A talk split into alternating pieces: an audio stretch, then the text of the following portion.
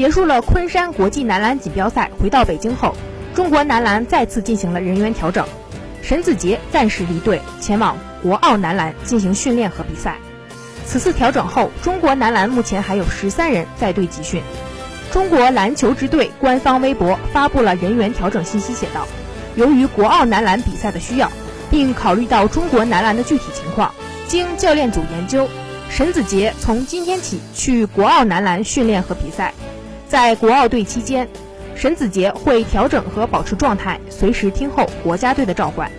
沈子杰今夏跟随国家队备战，参加了一系列热身赛。”虽然登场时间不算长，但表现可圈可点，屡有精彩发挥。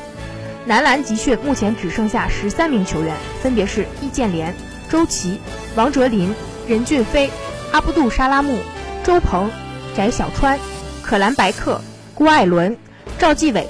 赵瑞、方硕和孙明威。